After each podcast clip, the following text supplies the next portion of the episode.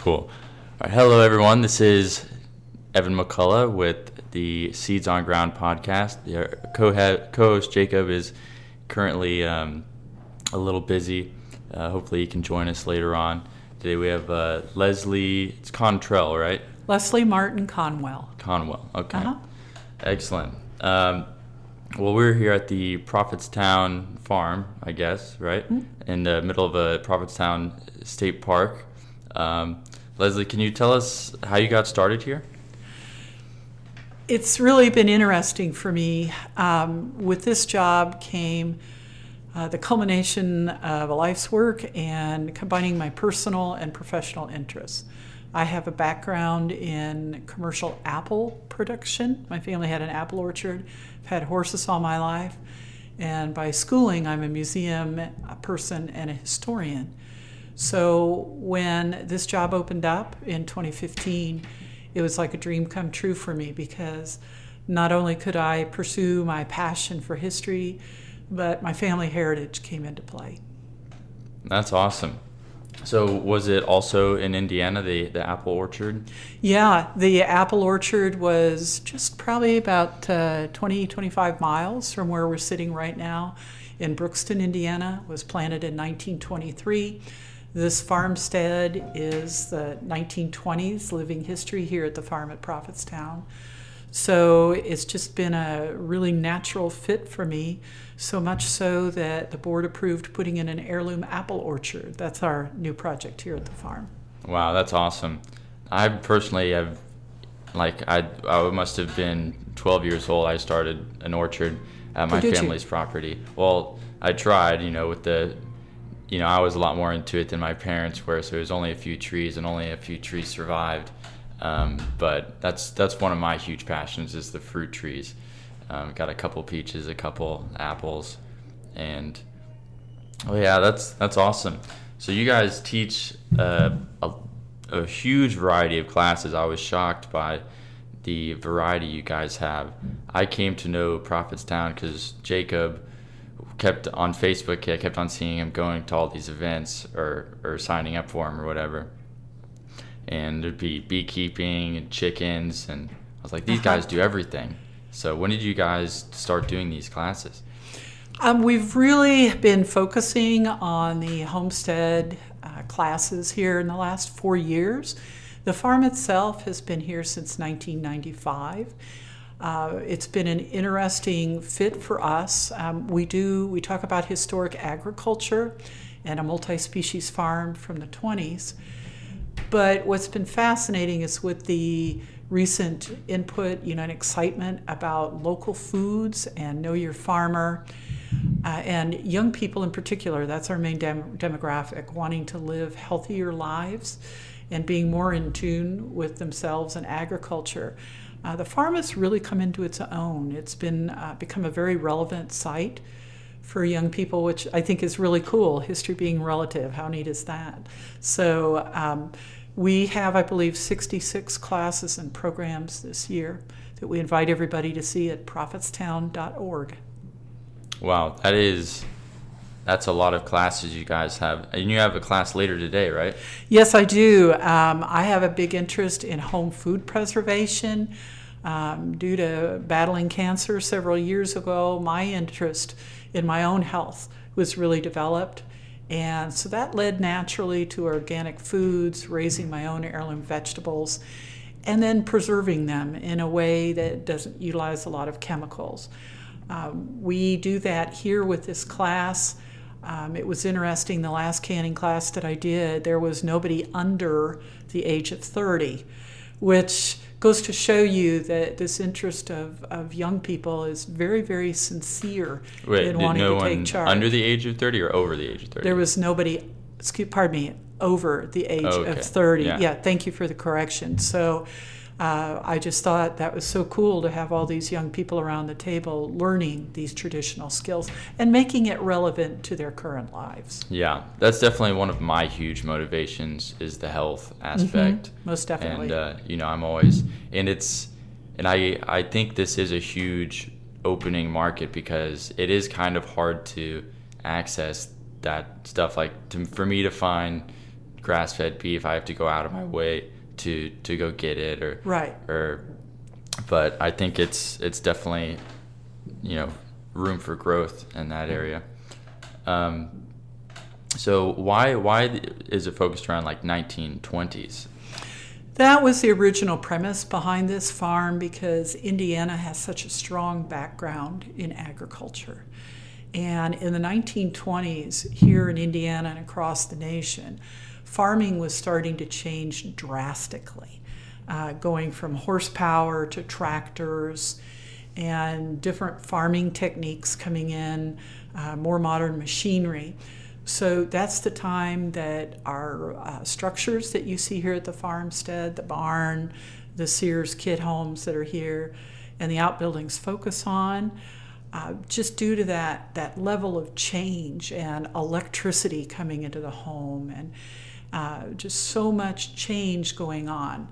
Um, but in terms of the 1920s, farming being relevant today, I think with the multi species farming that was done in the 20s that we demonstrate here, uh, and you know, agriculture has gone so much to monoculture, just raising one crop, not raising multitudes of crops, that people are looking to us and the way we do it here, based on earlier Indiana agriculture, to learn how to implement that in their own lives in some small way, even if that's just in a couple pots on their patio if they don't have any farmland.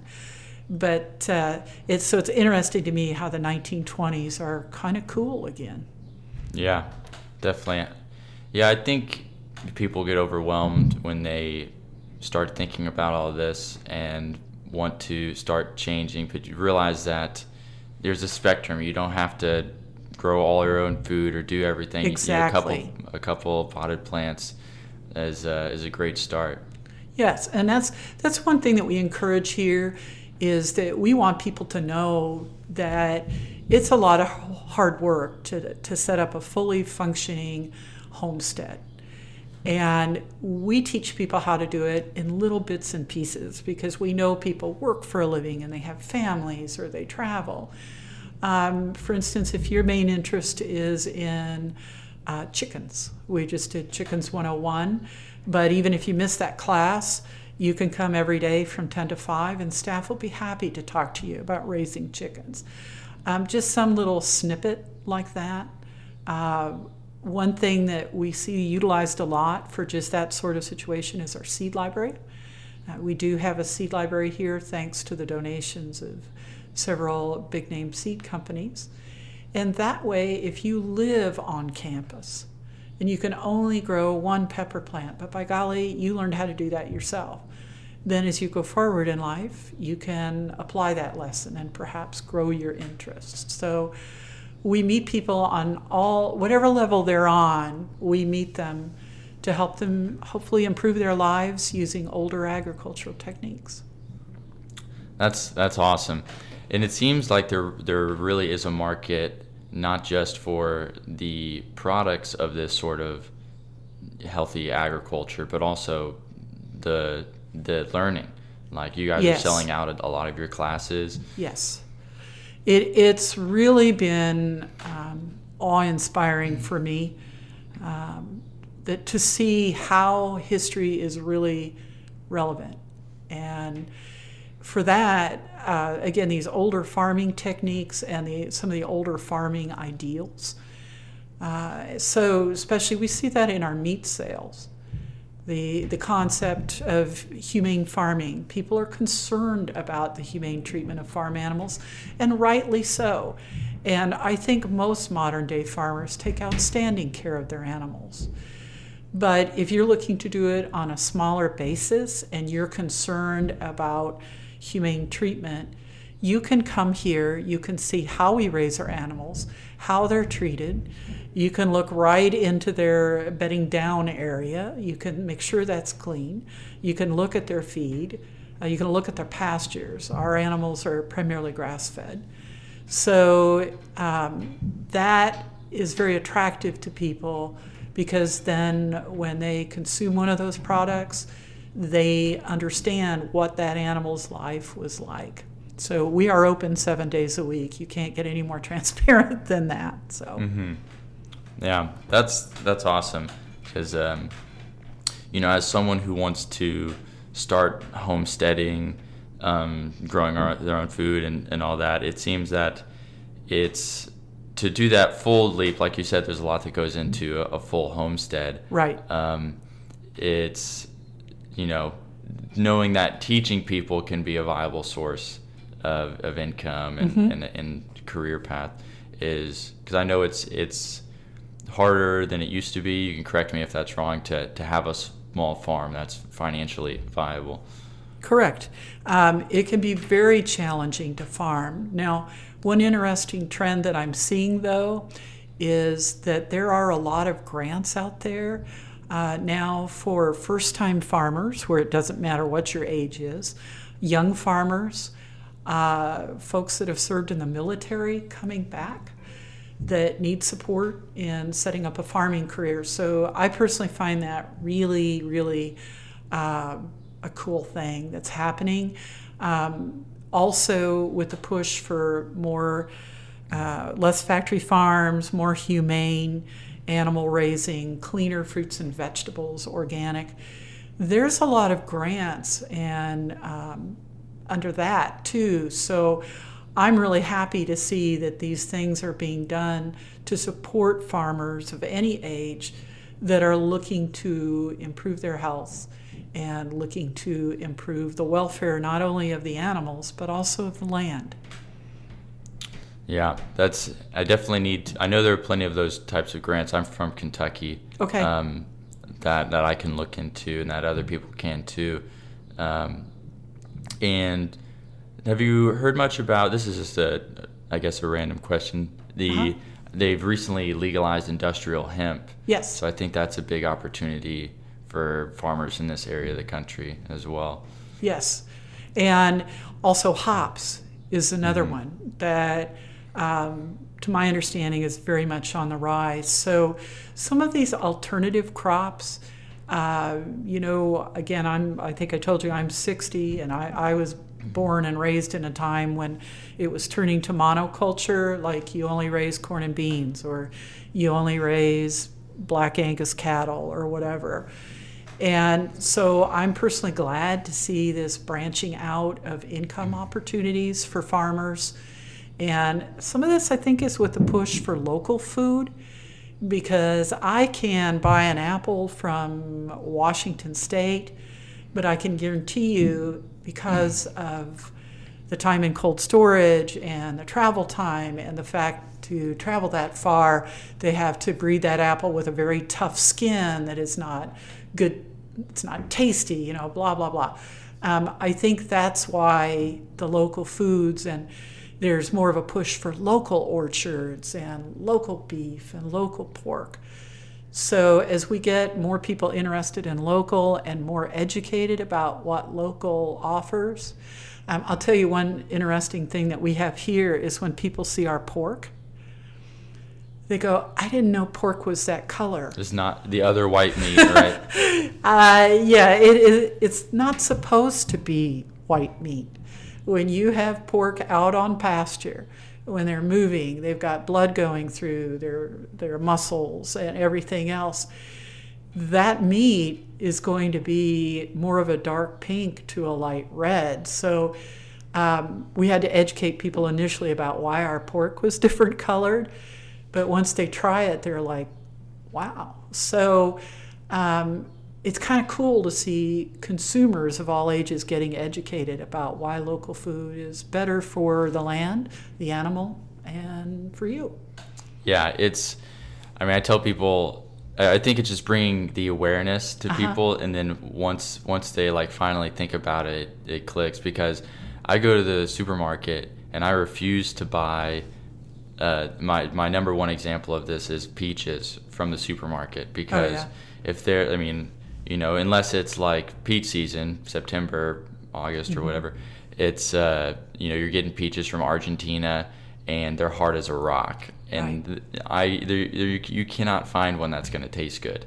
Um, and, eh, but I live, you know, like my property is maybe a mile or two from a peach orchard, and I go there during the summer. And you could, I mean, you can hardly get down the road without some of your peaches getting bruised. That's why they can't ship them that exactly. far. Exactly. But they are so good that it's just, and it's not the same thing at all. Right, and that, that also brings up the point of easy, eating seasonally as well as locally. And uh, that's sounds like they're doing some construction up there. Sorry about that, but um, that also brings up the importance of like these home preservation classes because you can capture the taste of that local peach or that local tomato. Um, supermarket tomatoes, well, people have demanded that their, their vegetables, fruit, and produce look perfect. So, in order to withstand shipping, um, to meet that consumer demand for perfect fruit, they have bred them with the really tough skins. Well, okay, the sacrifice of flavors. So, if you learn home food preservation, and we can teach you that here and certainly give you resources, you can capture that local flavor. Yeah.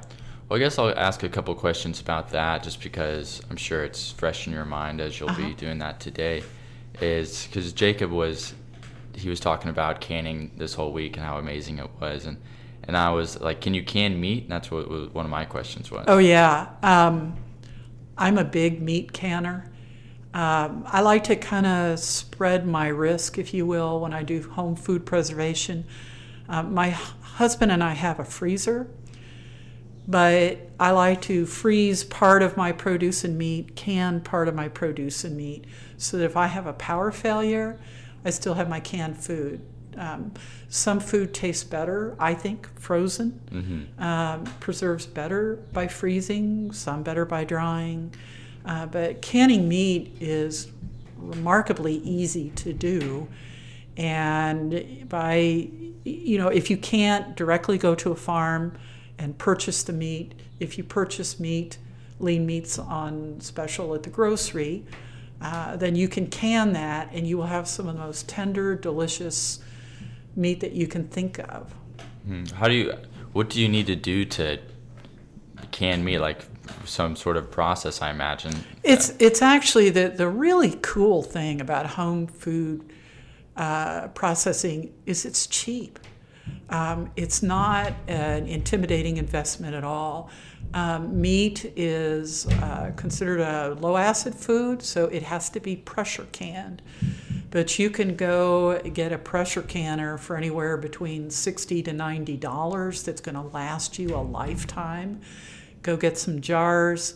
Get the Ball Blue Book canning book for I don't know how much it is now, maybe ten, twelve dollars and you're good, you know, with a funnel and and uh, so with the meat, to me, it's a very economical thing. Plus, you can also use all parts of the animal. That's another important thing uh, for a chicken or even your turkey carcass. Don't throw that away. Put it in a stock pot, boil it with some carrots, onions, and celery. You can find the recipe online.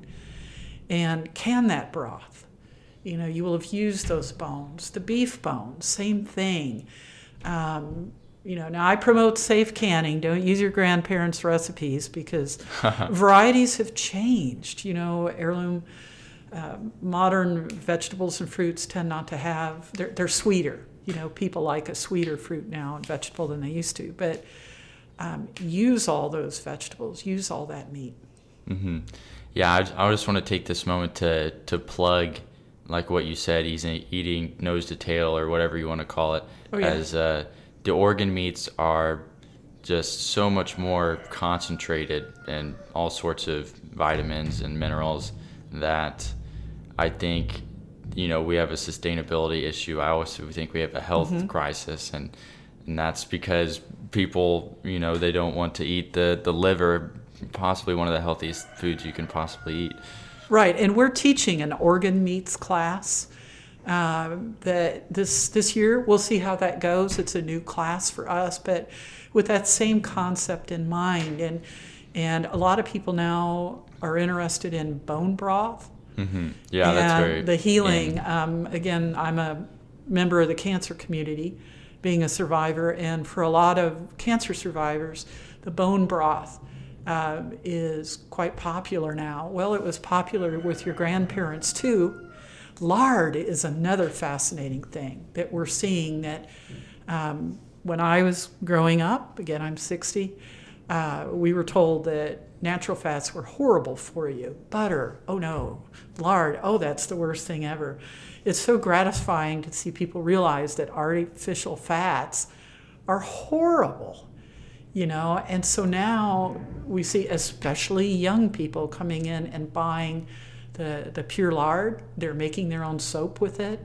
Uh, so this has just been a, a wonderful thing to see happen.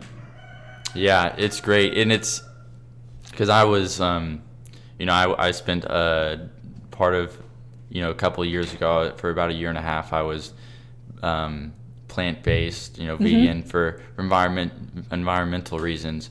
But uh, you know, as my research progressed, and it was uh, it was pleasant to find out that you know those natural fats really, you know, they're they're not bad for you at all. They're very healthy and you know, as long as you do it consciously, like you guys are teaching here, raising animals can be environmentally, as long as it's part of the, you know, the ecosystem, is part of, part of the plan, it's uh, it's not a negative whatsoever. No, and and I think some of the problems that we've gotten into is like overstocking on the land here, and, and you and I will go out in just a few, and, and people can go onto our website and Facebook page and see that our pastures are lush uh, they're not overstocked with livestock. Um, we, I, one of my highest compliments in four years I've ever gotten here was from a vegan mm-hmm. who was very anti meat. But I was so impressed she took the time to come up and tell me that even though she was anti meat, she appreciated the efforts that what we were doing to take good care of our animals. And our care extends to the fact that our cattle breeder will come get the cattle and the pigs when it's time to go to the processor so that they do not ride with animals they do not know. They're not afraid. They know the breeder, they know me, and we're right up there till till the end. And they only spend about 15 minutes at the processor. Our processor is this old farm. Um, I want to do a shout out for them in Colfax, Indiana. They do outstanding humane treatment. Uh, we trust them with our animals. Um, that's a topic sometimes people don't want to talk about, you know. Yeah, transparency is very important. Yeah. You know? Well, these guys open up their. Uh, it's a small plant. Uh, I wouldn't even call it a plant. It's it's a small facility, and I was impressed that they would let me see where my animals went because if I'm going to invest all this time in their health and welfare uh, their physical and mental health, that I want them to have as little fear as possible. And this old farm answers that need for us. We're there with them literally right up to the end. And again, a shout out to this old farm for that. Excellent. Well, I want to thank you so much for coming on to the, the podcast today. Thanks for having me. Yeah, this is our first like real, um, you know, professional in the area um, that we've interviewed. So I appreciate it a lot, and I'm definitely going to be back. Great. Um, because you guys have so much that I can learn. So if you want to just tell people the Facebook page and the website. Sure, we'd love to have you come out. Um, if you can't come here physically, follow us. Uh, we're on Facebook under the Farm at Prophetstown. Our website is prophetstown.org. Um, if you prefer to email, you can email me. Again, my name is Leslie Martin Conwell. I'd be happy to answer you. Um, if you have any questions about homesteading or livestock or chickens, uh, even if you can't come visit us, we're a resource here for you. Awesome. Well, thank you so much, Leslie. Thank you. All right. See you guys.